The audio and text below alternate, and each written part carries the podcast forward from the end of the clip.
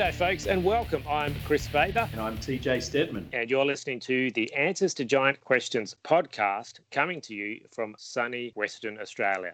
G'day, folks, and welcome back to another episode of the Answers to Giant Questions podcast, the show that tackles your questions about the biblical giants. We had our introductory episode for this season last week, Tim, so that means it's time to launch Genesis chapter 6, right?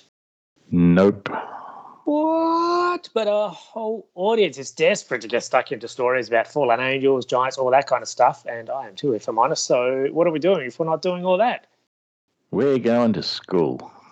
Okay, but I've already been to school and I was kind of hoping that part of my life was behind me. I can't afford any more student loans.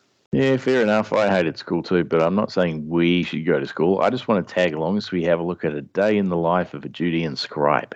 In particular, a scribe who found himself taken captive by the Babylonians and forced to learn how to read and write in cuneiform script. But why would we want to do that? How's that going to help us read our Bibles better? Well, what it's going to do for us is give us a bit of an idea of the kind of literature that the people of Judah were exposed to, which is going to tell us something about their influences in the stuff they write, which ends up in the Bible, especially as that comes to bear on our understanding of the primeval history. We've already been talking about this through the whole course of the podcast so far, but in particular, what I want to talk about today is the kind of stuff that we can actually prove was part of the education of Judean scribes in the exilic period. Because it's all well and good to observe parallels and correspondences to Mesopotamian literature, but that doth butter no parsnips with some Bible believing Christians who insist that God doesn't work that way. So we're just going to show you. Before we do, though, I want to recommend that listeners cast their minds back to the very first season of the podcast and episode number 11, which was the one where we talked about a biblical definition of creation. In the Q&A section of that episode, we talked about the possibility that Moses may have learned cuneiform script. And although I still think it's quite unlikely that it was actually Moses writing Genesis 10, I just bring it up because this isn't the first time that we've talked about the influence of cuneiform script on the biblical text you might want to go back to that episode and check it out to refresh your memory. Yeah, I think I remember that episode. That was the one where we talked about the cities that uh, Nimrod built and how some translators changed the name of one of the cities because it wasn't a city they'd heard of before. But then we found out that we had heard of the city before, but it had a different name. And understanding how that would have been translated from cuneiform script help us to understand how the uh, cuneiform confusion came about. Yeah, that's right. For those who aren't familiar, cuneiform script was first used from around 3500 BC and remained in use until a couple of centuries after the time of Christ. It was the first and the most enduring form of writing. It was used all over Mesopotamia, and there were a few different languages that used the same writing style. So, this is what the Babylonians were using during the time of Nebuchadnezzar II in the exilic period. You've probably seen pictures of cuneiform script before. It just looks like little patterns of wedge shaped marks impressed in clay tablets. Cuneiform script was used to support different languages, as I mentioned, but what they had in common was that the writing, after the earliest initial stages, which used logograms or sort of like crude pictures, actually expressed syllables rather than letters of an alphabet. So each symbol represented a sound rather than a letter. This made early translation efforts quite difficult, and the task of the scribe in translating cuneiform script into an alphabetic script was quite challenging, even more so when your written language does not use vowels. Judean scribes who were taken into exile were initially not worried about translating out of cuneiform so much as they were tasked with learning it, although that would change later. And we know they were learning it because the Bible tells us. This is an extract from Daniel chapter 1, which tells us exactly how it came to be that Judean exiles learned to read cuneiform in Babylon. So this is Daniel 1, verses 1 to 5. In the third year of the reign of Jehoiakim, king of Judah, Nebuchadnezzar, king of Babylon, came to Jerusalem and besieged it. And the Lord delivered Jehoiakim, king of Judah, into his hand, along with some of the articles from the temple of God. These he carried off to the temple of his God in Babylonia and put in the treasure house of his God. Then the king ordered Ashpenaz, chief of his court officials, to bring into the king's service some of the Israelites from the royal family and the nobility. Young men without any physical defect, handsome, showing aptitude for every kind of learning, well informed, quick to understand, and qualified to serve in the king's palace. He was to teach them the language and literature of the Babylonians. The king assigned them a daily amount of food and wine from the king's table. They were to be trained for three years, and after that, they were to enter the king's service.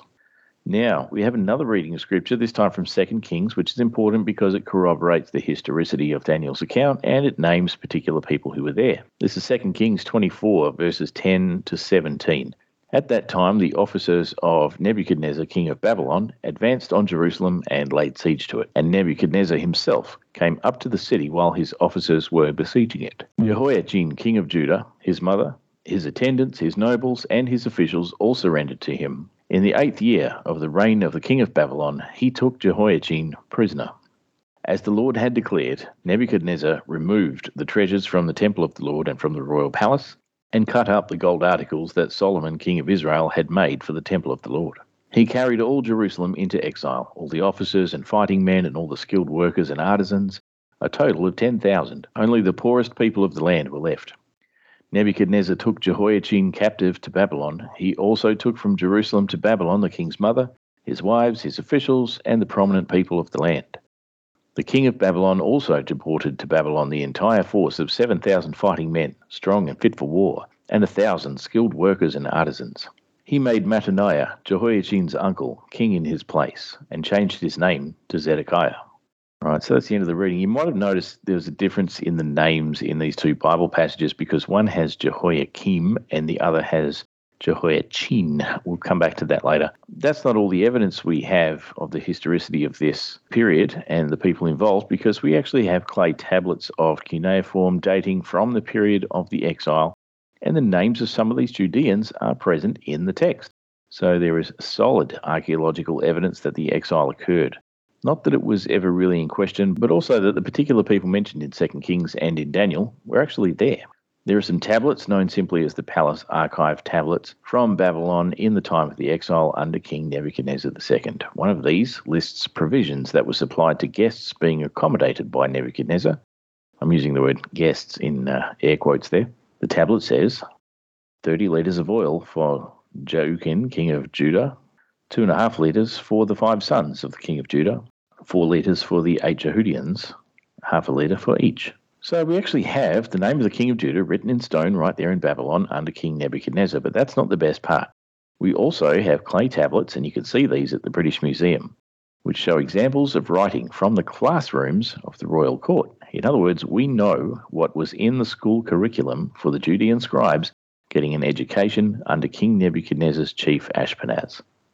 That's pretty awesome. So, what sort of stuff were they reading and writing? Firstly, what we know is they were going through all the kind of stuff you would expect for teaching people how to read and write in a new language. And we have examples of clay tablets from the period which show translation from Akkadian into Aramaic, going from a syllabic script into an alphabetic script. So, that's the more mundane side of learning the language and literature of the Babylonians as described in Daniel chapter 1. So, a considerable part of the average day for Jewish scribes in the court of King Nebuchadnezzar was learning how to read and write from one language to another in cuneiform script.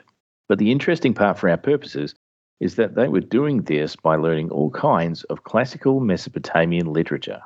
Now, we already knew this from our studies so far through the primeval history, and again, that comes out in the text of Daniel 1. But we actually have hard evidence that among the things being taught to Judean scribes were the Sumerian king list, surprise, surprise, the legend of Sargon, which is the story about how King Sargon was mysteriously born and left floating in a basket on the river before his rise to fame, just like Moses. And most importantly for our subject matter right now, they were also learning both to read and to write portions, at least, of the Epic of Gilgamesh. And I would say that a glance through the primeval history at some of the narratives employed in this compilation betrays evidence of a good deal more influence from other classical Mesopotamian works that we're yet to find hard evidence for. The literary evidence is plain enough to see if you know what to look for. It'd be nice to have it all set in stone, though, or clay, as the case may be. Examples of that would include things like the myth of sheep and grain, which I mentioned at the beginning of last season, the Atrahasis epic, Enuma Elish, Enmerkar and the Lord of Aratta, Enmerkar and Adapa, the Bitmazeri tablets, the Kuthian legend, the Cursing of Agad, Adapa and the South Wind, which you talked about last week, and more. And these are all Mesopotamian stories that you can find connections with in Genesis? Yeah, that's right. And not only limited to Genesis either.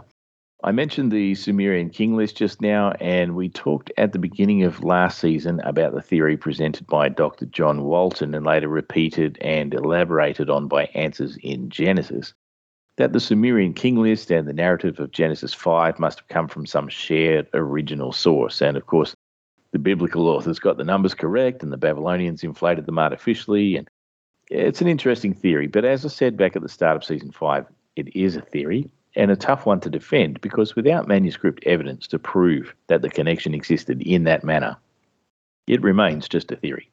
Possible, but highly improbable. Well, that theory gets shot down when we realise that the Jews were learning cuneiform script and Babylonian literature according to the text of Scripture. And we were just reading Daniel 1. So, how are we supposed to argue that the Jewish scribes knew these stories better than their teachers? How are we supposed to know that they corrected the historical narrative by adjusting the Sumerian king list down to decimal calculation rather than sexagesimal. The theory goes that the Jewish scribes were the sole arbiters of truth because that's the way that we think about our Bible. That means that they must have got it right where the Babylonians had it wrong. If it hadn't been for Jewish scribes, we would never know the historical truth about the Sumerian king list. You know, if it wasn't for the fact that the Jewish scribes were railing against the tyranny and idolatry of kingship, if it wasn't for the repeated stress on the mortality of their human leaders, if it wasn't for the fact that this genealogy forms part of a chronology that points to the temple rather than the throne of Solomon, I might buy that theory, but if it was not for those things, then Genesis 5, having been reduced to nothing more than a historical record, might as well read something like this. After the kingship descended from heaven, the kingship was in Eridu. In Eridu, Alulim became king. He ruled for 50 years. Alaljar ruled for 70 years. Two kings, they ruled for 120 years. Then Eridu fell and the kingship was taken, and so on and so forth. Then the flood swept over. Uh, what would be the point of that? So, what I'm getting at here is that everything the biblical scribes have written was done with intent to teach us, and not simply the recording of events for the sake of historicity nor was it the copying of Babylonian stories for the purpose of contriving a Jewish prehistory. That's the disregard of the genre and the messaging and the chronology and all those things that the scribes have worked to present. They're very intentional about the choice of stories used to construct this great prequel to the story of Israel that is a primeval history. Yeah, yeah. I'm not going to go back over the Mesopotamian source material that informs our understanding of Genesis 1 through 5 because we've already spent five seasons on that. What's really going to interest us as we move forward is, in particular, the Apkallu traditions that lay behind the first portion of Genesis 6, in particular, verses 1 through 4. That's the bit that connects to the sons of God and the Nephilim. So, how does that connection work exactly? Well, that's what we're going to find out. I don't normally do this, but in the interest of saving a lot of time, I'm just going to read you an extended excerpt from chapter 12 of my book, Answers to Giant Questions how Understanding the Biblical Nephilim Will Enlarge Your Faith. You can get this on Amazon. Here's the quote. The book has all the footnotes and references included, but for the sake of the listening audience, I'm just going to read the main text. Okay, here's the quote. The ancient Mesopotamians, like many others, made images or representations of their gods. Some of these man made idols have been discovered in recent times, and one of the more profound discoveries was that of the Matsare or Watchers, the ancient Mesopotamians would craft various figurines of the pre flood gods, the Apkallu, along with various hybrid monsters, all of which find place in the Babylonian creation myths. These idols were then buried in the foundations and aligned along the inside walls of homes and other buildings, with each one positioned and oriented in such a way as to allegedly provide guardianship against various evils such as diseases or disasters. Thus, the Apkallu figurines were referred to as watchers. These idols represented the ancient spirits that were believed to have brought protection, knowledge, and culture to ancient people. These Apkallu were believed to be initially benevolent towards humanity before becoming corrupt and being associated with evil. However, once defeated by a superior deity, they were believed to be subdued, becoming once more a force for good from the Babylonian point of view. They were then entrusted with the safekeeping of the family dwelling, the royal house, or even the city gates, as the case may be. Basically, the ancients figured they could tame the gods. The biblical parallel to the Apkallu before the flood would be the fallen sons of God from Genesis 6. Their children, the biblical Nephilim, were also called Apkallu but were considered only partly divine and they were also part human. Thus, the Nephilim were thought of as lesser Apkallu. The Mesopotamian material also indicates that there were at least one and possibly four of the Apkallu demigods present on the earth in the time after the flood, as we saw already in our study of Enmerkar, the man the Bible calls Nimrod. So there is evidence to suggest that the Mesopotamians believed that these spirit beings remained active on the earth after the deluge. But what is absent from the ancient Apkallu traditions is the notion that other beings of the same status as the original Apkallu were both widespread and active on the earth after the flood. The biblical record, however, paints a different picture, with the Apkallu equivalent, the fallen sons of God, given dominion over the nations and active in the affairs of men. The Babylonian silence on these other Apkallu can be attributed to an unwillingness to concede similar status for the gods of the surrounding nations. The pride of Babylon revolved around the premise that they alone had access to the primeval wisdom. These sons of God may be identified as the self same ones that participated in the Genesis 6 rebellion, given the connections between Genesis 6 and 11.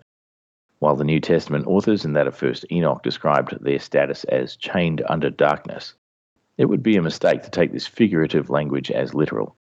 The abyss is no more a physical place than the earth is flat. It's a cosmological understanding, not a scientific one the sons of God were restrained in terms of a loss of freedom or power, but there is no evidence of banishment to some other place. They still operate within the geography that they were assigned to. The fact that the conceptual language of sons of God appears in Genesis 6 and Deuteronomy 32 is not coincidental. These powers still roam the earth even today, see Job chapters 1 and 2, and their power is limited but still very real. While they do not reside in heaven, they can appear before God at his command. Like the Mesopotamian characters, these sons of God in the biblical record continued to influence the destinies of humankind, in particular through human rulers, such as those found in the Sumerian king list, including Enmerkar, that's Nimrod. Consider also Nebuchadnezzar II, who features prominently in the book of Daniel. And Nebuchadnezzar refers to these entities in Daniel as watchers, the same terminology or function as we find applied to the spirits behind the idols. We can narrow the apparent gap between the Mesopotamian Apkallu and the Watchers by considering that both groups fall within a common class of beings known in Mesopotamian mythology, that of the Anunnaki and Igiju.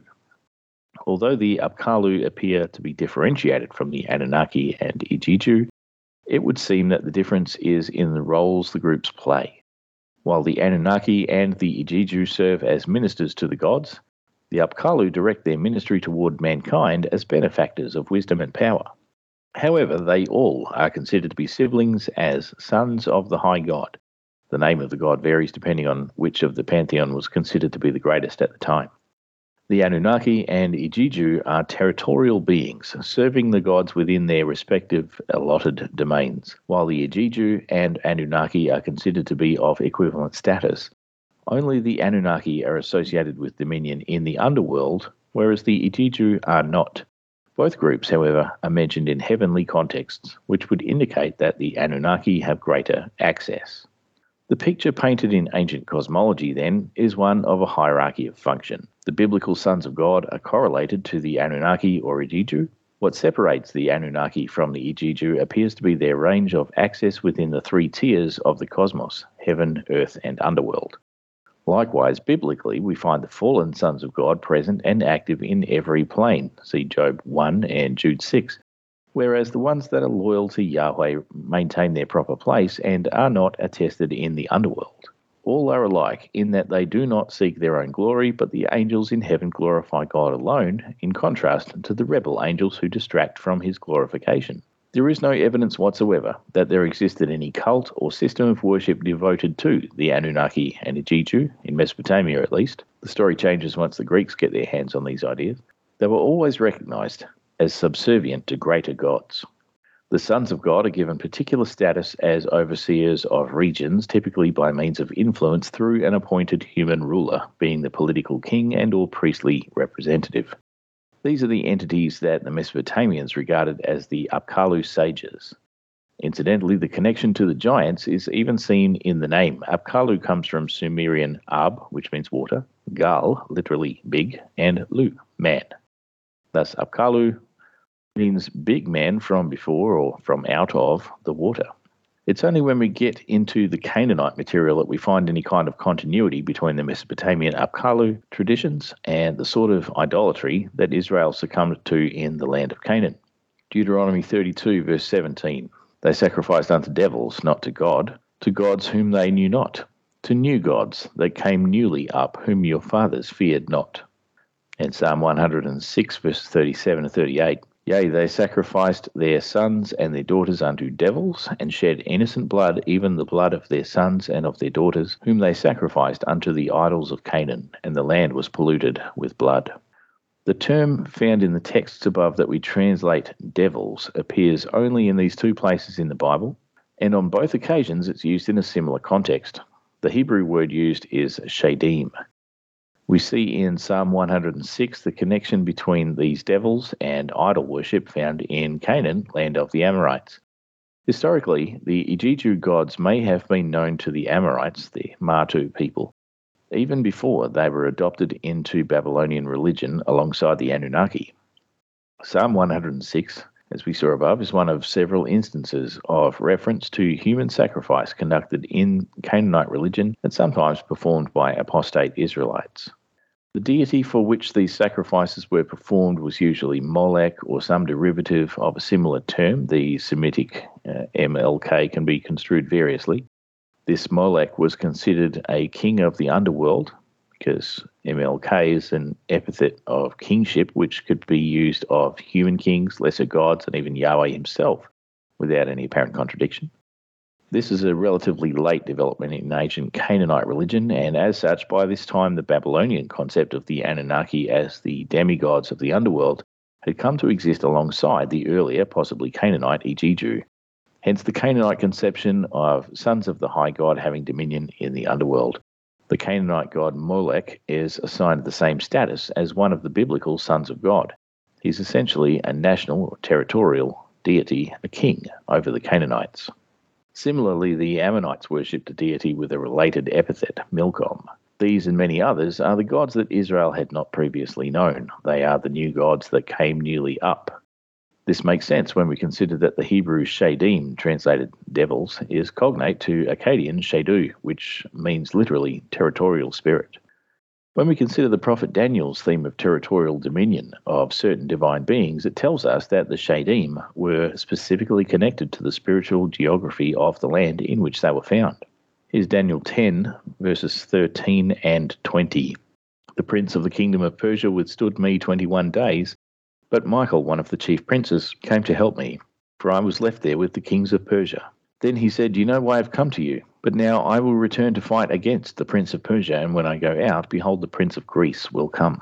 They specifically target people of influence over geographical territories. These are territorial spirits of God's divine counsel, not mere supernatural pests. This was evidenced in our earlier examination of Daniel 4 and the account of the Watchers who decreed the fate of King Nebuchadnezzar. The Sumerian king list is solid evidence of this outside of Scripture, in this scenario, terms such as watchers, Apkallu, sons of God, Anunnaki or Igiju, and evil spirits from God are practically equivalent to Shadim or devils as used in Deuteronomy 32 and Psalm 106. Okay, so that's the end of the quote. Some of you will be familiar with that terminology, and for others, it might be a bit of a new thing. So you might want to just take your time to absorb that information because I've essentially distilled an awful lot of scholarship on the topic into a couple of pages of text there. But that's a fair example of the kind of stuff that I get into in my book. So if you found that interesting and helpful, then definitely get yourself a copy. Absolutely. And for our listeners who have been following this podcast since the beginning, they will have seen various touch points where we connected with this Mesopotamian understanding of the pre-flood culture heroes who brought the gifts of civilization to mankind. That was especially prominent as we went through season four of the podcast, and we looked at some of that last week as well. Yeah, that's right. With that in mind, uh, what I'd like to do now is read you one of these Mesopotamian stories. I mentioned it a moment ago, and I did say that we talked about it briefly at the beginning of season five, but instead of just giving you a little bit of a summary and a brief quotation, I thought we'd just read The Myth of Sheep and Grain, the whole thing. You can find this yourself online for free. Just visit the Electronic Text Corpus of Sumerian Literature at Oxford University. I'm not even going to try and read you the web address, it's just confusing, but uh, you can search for that uh, online, find it easily enough. This is the story that I said you could see in parallel with Cain and Abel. See if you can pick up the connections as we get about halfway through this. But the first half is the bit where we get introduced to the Anunnaki. Here's the story. Again, this is the debate between sheep and grain. When upon the hill of heaven and earth, An, that is the Most High God in the Mesopotamian pantheon, spawned the Anuna gods, since he neither spawned nor created grain with them, and since in the land he neither fashioned the yarn of Uttu, that's the goddess of weaving, nor pegged out the loom for Uttu, with no sheep appearing, there were no numerous lambs, and with no goats, there were no numerous kids. The sheep did not give birth to her twin lambs, and the goat did not give birth to her triplet kids. The Anuna, the great gods, did not even know the names Zinakuzu, that is grain, or sheep. There was no grain of 30 days, there was no grain of 40 days, there was no grain of 50 days, there was no small grain, grain from the mountains, or grain from the holy habitations. There was no cloth to wear. Uttu had not been born. No royal turban was worn. Lord Nigirsi, the precious lord, had not been born. Kakan, the god of wild animals, had not gone out into the barren lands. The people of those days did not know about eating bread. They did not know about wearing clothes. They went about with naked limbs in the land. Like sheep, they ate grass with their mouths and drank water from the ditches. Now, well, did you see the parallels there with Genesis 2 and the idea that we're talking about a time before there was agriculture and civilization? I did notice that. It has that familiar style. Genesis 2 has, you know, when no bush of the field was yet in the land and no small plant of the field had yet sprung up, for the Lord God had not caused it to rain on the land, and there was no man to work the ground. Yeah, it's a very similar kind of language, isn't it? Let's keep going. At that time, at the place of the gods' formation in their own home on the holy mound, they created sheep and grain. Having gathered them in the divine banqueting chamber, the Anuna gods of the holy mound partook of the bounty of sheep and grain, but were not sated. The Anuna gods of the holy mound partook of the sweet milk of their holy sheepfold, but were not sated.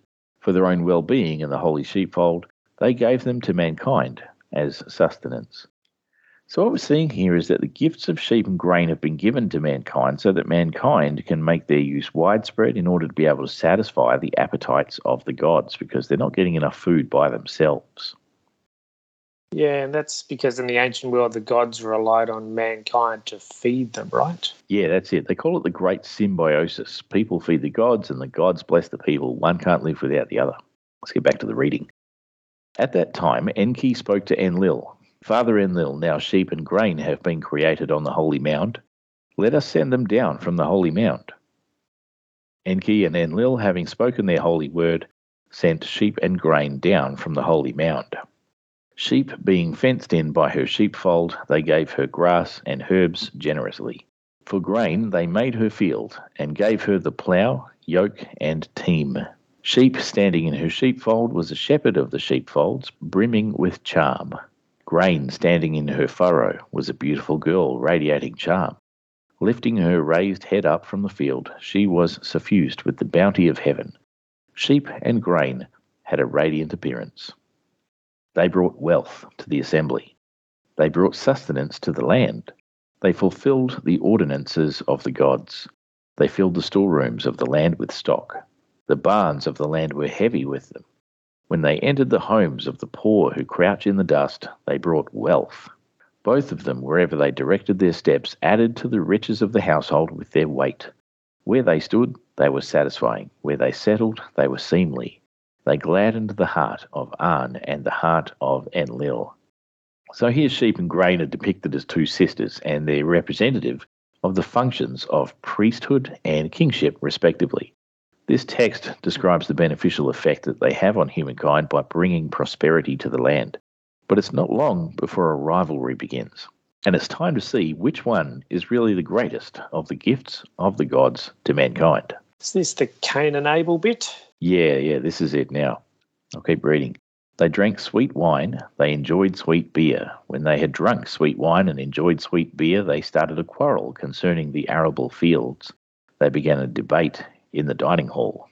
Grain called out to sheep, Sister, I am your better. I take precedence over you. I am the glory of the lights of the land. I grant my power to the Sajursaj, that's the, a member of the cultic personnel of Inanna. He fills the palace with awe, and people spread his fame to the borders of the land. I am the gift of the Anuna gods. I am central to all princes. After I have conferred my power on the warrior, when he goes to war, he knows no fear. He knows no faltering. I make him leave as if to the playing field. I foster neighbourliness and friendliness. I sort out quarrels started between neighbours. When I come upon a captive youth and give him his destiny, he forgets his despondent heart, and I release his fetters and shackles. I am Ezina-Kusu, grain. I am Enlil's daughter. In sheep shacks and milking pens, scattered on the high plain, what can you put against me? Answer me what you can reply. So that's grain, who represents kingship, challenging sheep, who represents priesthood for superiority. So now sheep is going to respond. Thereupon sheep answered grain, My sister, whatever are you saying? An, king of the gods, made me descend from the holy place, my most precious place. All the yarns of Uttu, the splendor of kingship, belong to me. Kakan, king of the mountain, embosses the king's emblems and puts his implements in order. He twists a giant rope against the great peaks of the rebel land. He carries the sling, the quiver, and the longbows. The watch over the elite troops is mine. Sustenance of the workers in the field is mine. The water skin of cool water and the sandals are mine. Sweet oil, the fragrance of the gods. Mixed oil, pressed oil, aromatic oil, cedar oil for offerings are mine. In the gown, my cloth of white wool, the king rejoices on his throne. My body glistens on the flesh of the great gods. After the purification priests, the incantation priests, and the bathed priests have dressed themselves in me for my holy lustration, I walk with them to my holy meal. But your harrow, ploughshare, binding, and strap are tools that can be utterly destroyed. What can you put against me? Answer me what you can reply. So Sheep comes back against Grain, saying that she's the one who brings all the greatness and glory to the kingship, so she should be superior over Grain. Touche. Again, grain addressed sheep. When the beer dough has been carefully prepared in the oven and the mash tended in the oven, Ninkasi, that's the goddess of beer, mixes them for me while your big billy goats and rams are dispatched for my banquets. On their thick legs they are made to stand, separate from my produce. Your shepherd on the high plain eyes my produce enviously. When I'm standing in the furrow in the field, my farmer chases away your herdsmen with his cudgel. Even when they look out for you, from the open country to the hidden places, your fears are not removed from you. Fanged snakes and bandits, the creatures of the desert, want your life on the high plain. Every night your count is made and your tally stick put into the ground so your herdsman can tell people how many ewes there are and how many young lambs and how many goats and how many young kids. When gentle winds blow through the city and strong winds scatter, they build a milking pen for you. But when gentle winds blow through the city and strong winds scatter, I stand up as an equal to Ishkur, that is the god of storms. I am grain, I am born for the warrior, I do not give up. The churn, the vat on legs, the adornments of shepherding make up your properties. What can you put against me? Answer me what you can reply. So this is grain saying to sheep, Well, you would be nothing if I didn't protect you. Again, sheep answered grain, You, like holy Inanna of heaven, love horses. When a banished enemy, a slave from the mountains, or a labourer with a poor wife and small children comes, bound with his rope of one cubit, to the threshing floor, or is taken away from the threshing floor, when his cudgel pounds your face, pounds your mouth as a pestle, your ears, and it's uh, a bit broken up in the, the text here, you are blown about by the south wind and the north wind the mortar as if it were pumice, it makes your body into flour. When you fill the trough, the baker's assistant mixes you and throws you on the floor, and the baker's girl flattens you out broadly. You are put into the oven, and you are taken out of the oven. When you are put on the table, I am before you. You are behind me. That might be a poo joke. Grain, heed yourself. You too, just like me, are meant to be eaten. At the inspection of your essence, why should it be I who come second? Is the miller not evil?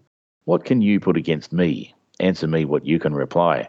This time, Sheep says to Grain that everything the kingship produces gets given to the gods, so clearly the priesthood is superior. Then Grain was hurt in her pride and hastened for the verdict. Grain answered Sheep, As for you, Ishkur is your master, Kakan your herdsman, and the dry land your bed.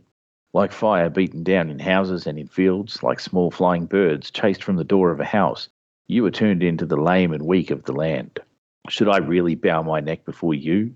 You are distributed into various measuring containers. When your innards are taken away by the people in the marketplace, and when your neck is wrapped with your very own loincloth, one man says to another, Fill the measuring container with grain for my ewe.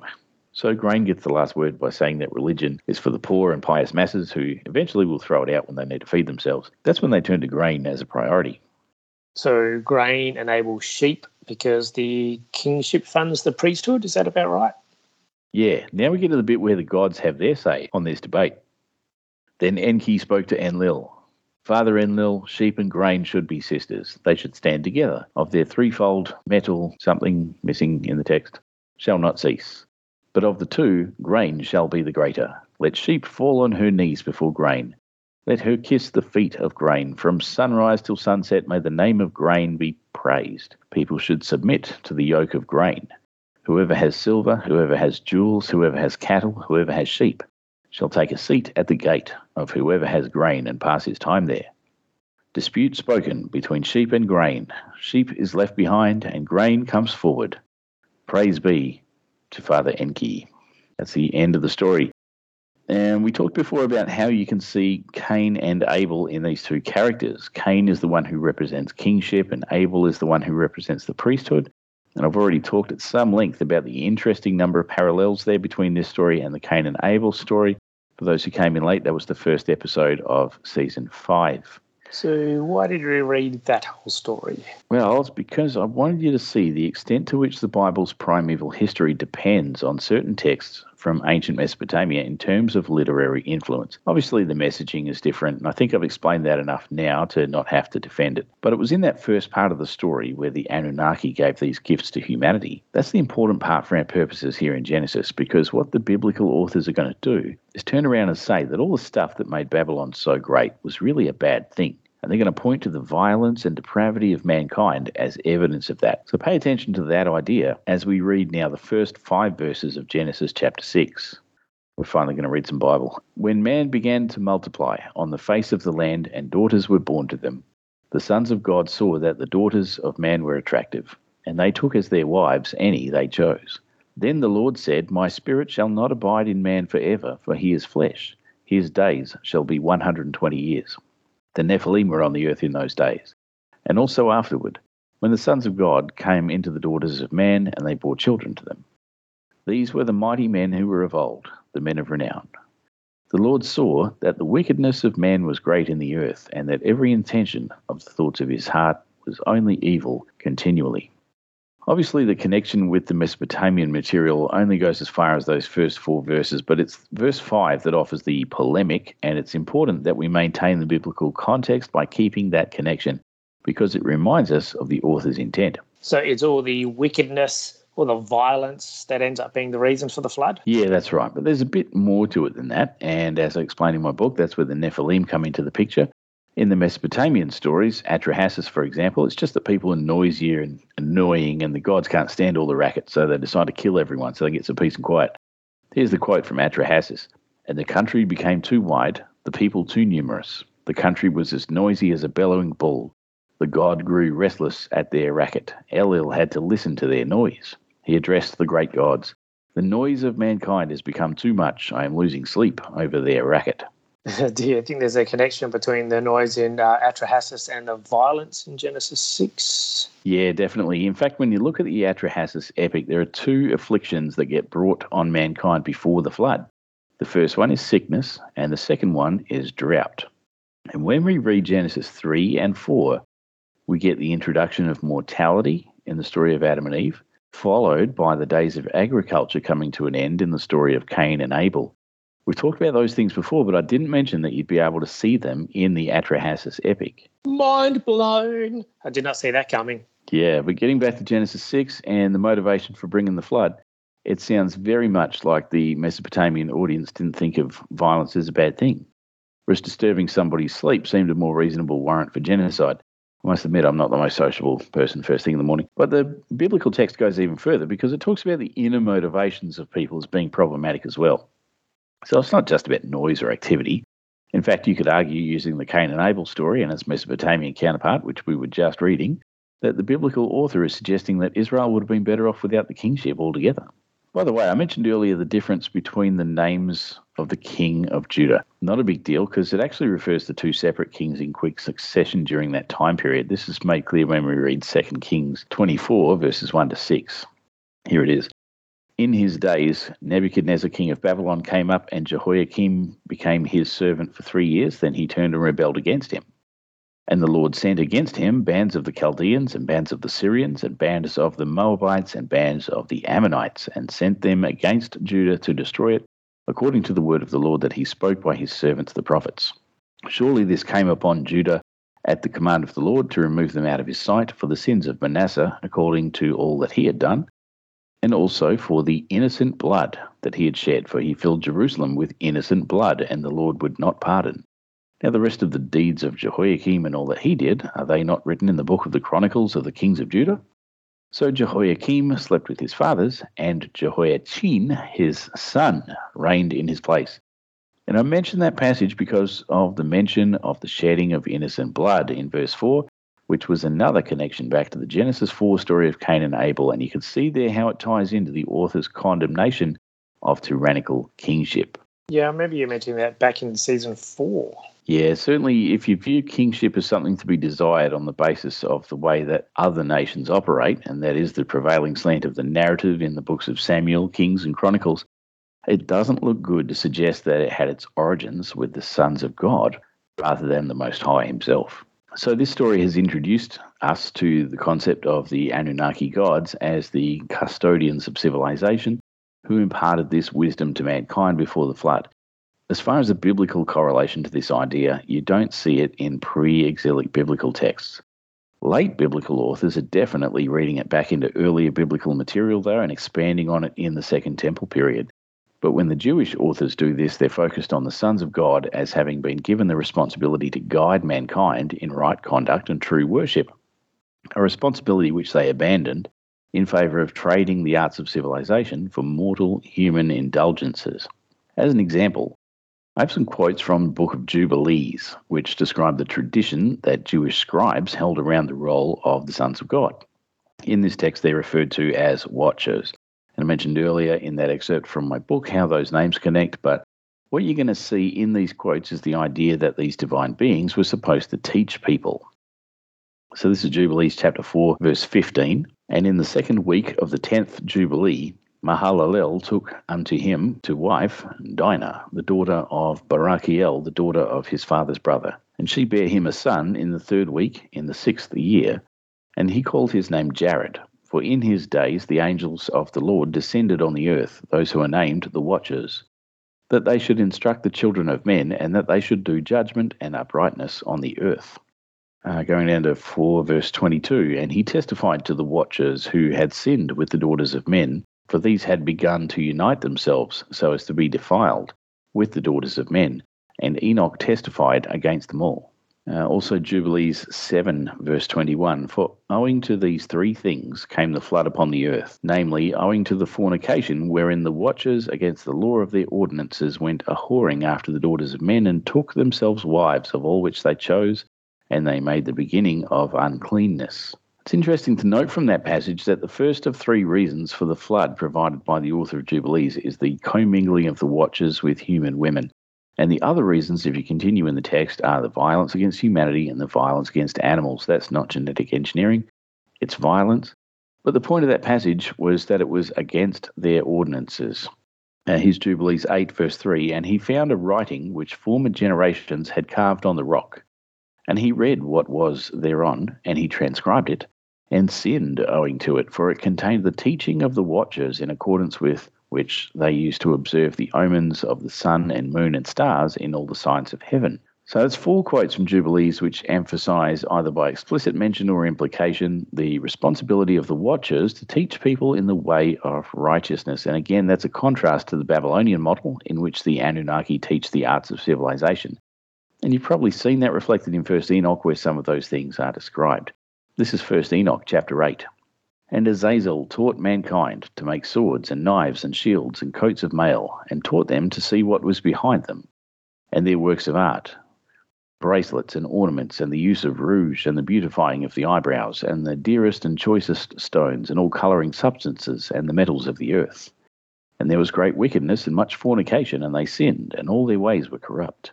Amazarach taught all the conjurers and root cutters, Armaros, the loosening of conjurations, Barakal, the astrologers, Kokabel, the signs, and Temel taught astrology, and Azradel taught the course of the moon. And in the destruction of mankind they cried aloud, and their voices reached heaven. So, for the author of First Enoch, all this teaching was destructive and led to the corruption and ultimately the devastation of the human race.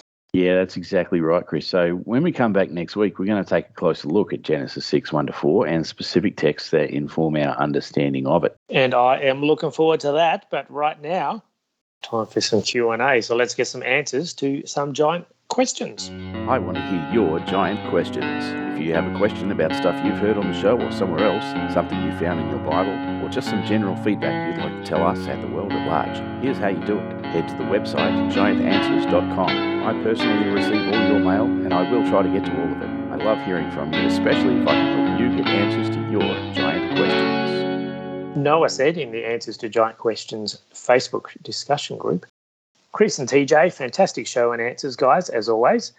I just have one thought about today's show, Noah the 8th, Season 5, Episode 18.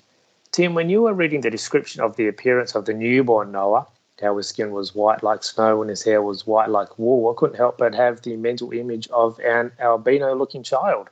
Yes, I agree with you that description was symbolic of its righteousness, but could it also have a physical counterpart, like a dual meaning? I've often wondered about how all the different races with varied shades of skin colour came about from one man and his wife. Maybe I'm way off on this, but could genetic albinism have some part to play in the differences we see in ethnic appearances? Anyways, thank you guys for all the hard work that you do to make this show happen. Love those kind words. Yeah, very nice. All right. Well, that's an interesting thought. And thanks, Noah, for the question. Uh, I'm happy to see that the point of the text was taken in that Noah's radiant appearance in the text of 2nd Enoch was intended to communicate the idea that he reflected the glory of God, which ultimately would be manifest in his obedience to the commandment. But we have to be careful that we do not import additional meaning to the text, even if it isn't scripture, because we're still reading a theologically driven text in 2nd Enoch, and the author is communicating thoughts about God and his glory and his attributes here, rather than attempting to explain scientifically observed phenomena. Yeah, in other words, the author of 2nd Enoch isn't making a statement that connects skin color with righteousness. Yeah, and if we think about the implications of this line of thinking, we can run into some dangerous territory. So, according to this text, Noah was white because that's how he appeared to be in the manifestation of God's glory through him. That's that's not even about his skin color. If we take that to mean that skin color has anything to do with the ability to reflect the glory of God, are we not then saying that white people are more godly than black people? I know it sounds absurd when you say that because, it, well, it is absurd, but that's where this line of thinking goes. That was the conclusion of Gnosticism in the first century, and its effect is still being felt in our world today. And I just want to make it clear that I don't take this question as being racially motivated, but I just think it's important that we look at these things carefully to avoid drawing conclusions that are unhelpful in that regard. And just touching on the uh, albinism thing, that's a pretty well known and well documented phenomenon. Uh, albinism is a genetically inherited trait, but the fact is that the distribution of albinism in populations is so sparse that it can't be used to explain the origin of tribes or nations of people that are genetically fair skinned. Albinism is a condition related to the natural production of melanin in the body. Another factor that influences melanin production is environmental conditions and lifestyle factors. And I think it makes far more sense to attribute skin colours in populations to their geography, climate, and lifestyle. There are going to be genetic factors in that as well, but all of these things have to be taken together so I don't think that it does any good to look back at Noah or his sons, as you'll often hear, and people make the same arguments about Cain and Abel back in the day. You just don't get different skin colours in people from these descriptions of events that are theologically motivated in Holy Scripture or in uh, Second Temple period Jewish writings. We need to realise that these theological texts were not written to be taken as just so stories about how certain things in the world became the way they are on a scientific level. The Second Enoch was not written to give some kind of an explanation as to how it came to be that white people existed in the world. I think we really need to make sure that we maintain an approach to ancient literature that's faithful to the intent of the author as far as we can tell what that is. So I hope that was helpful. Of course, I'm conscious that this can be a sensitive subject for some people, and I'm quite certain that Noah wasn't coming from an angle of division or discrimination here with this question. So I hope my response hasn't been taken that way. I want to encourage all our listeners to keep those giant questions coming. Yeah, by all means, keep sending in your questions. We love receiving them uh, and also thoughts and feedback to the website, giantanswers.com. And remember, this is Genesis 6 this season, so it's the perfect time to get answers to your giant questions. Yeah, that's it from us this week. We'll catch you next time when we dive deep into the Anunnaki and the sons of God. Stick around. It's time to wrap up today's episode, but if you want more, don't forget to get yourself a copy of Answers to Giant Questions. We're asking readers to please leave a review of the book on Amazon or Goodreads to help it become more visible in search results. Even if you just give it stars, that'll help, but a full review is certainly really appreciated. Please also leave a review of this podcast wherever you found us so that new listeners can find us here on the show. This podcast comes out every week, but you want to make sure you never miss an episode. So if you haven't already subscribed, do that now and you'll get notified when each new episode drops. We'll catch you next time on the Answers to Giant Questions podcast. Thank you for listening to the Answers to Giant Questions podcast, a production of the Raven Creek Social Club. If you like what you heard today, please take a moment to rate or review the show. Music supplied under copyright by Grave Forsaken, graveforsaken.com. You can get the book Answers to Giant Questions by TJ Steadman on Amazon in paperback and Kindle format. Check out the other podcasts at ravencreeksc.com and go to giantanswers.com for more answers to giant questions. Read the blog and catch us on the socials. Don't forget to subscribe and tell your friends about the show.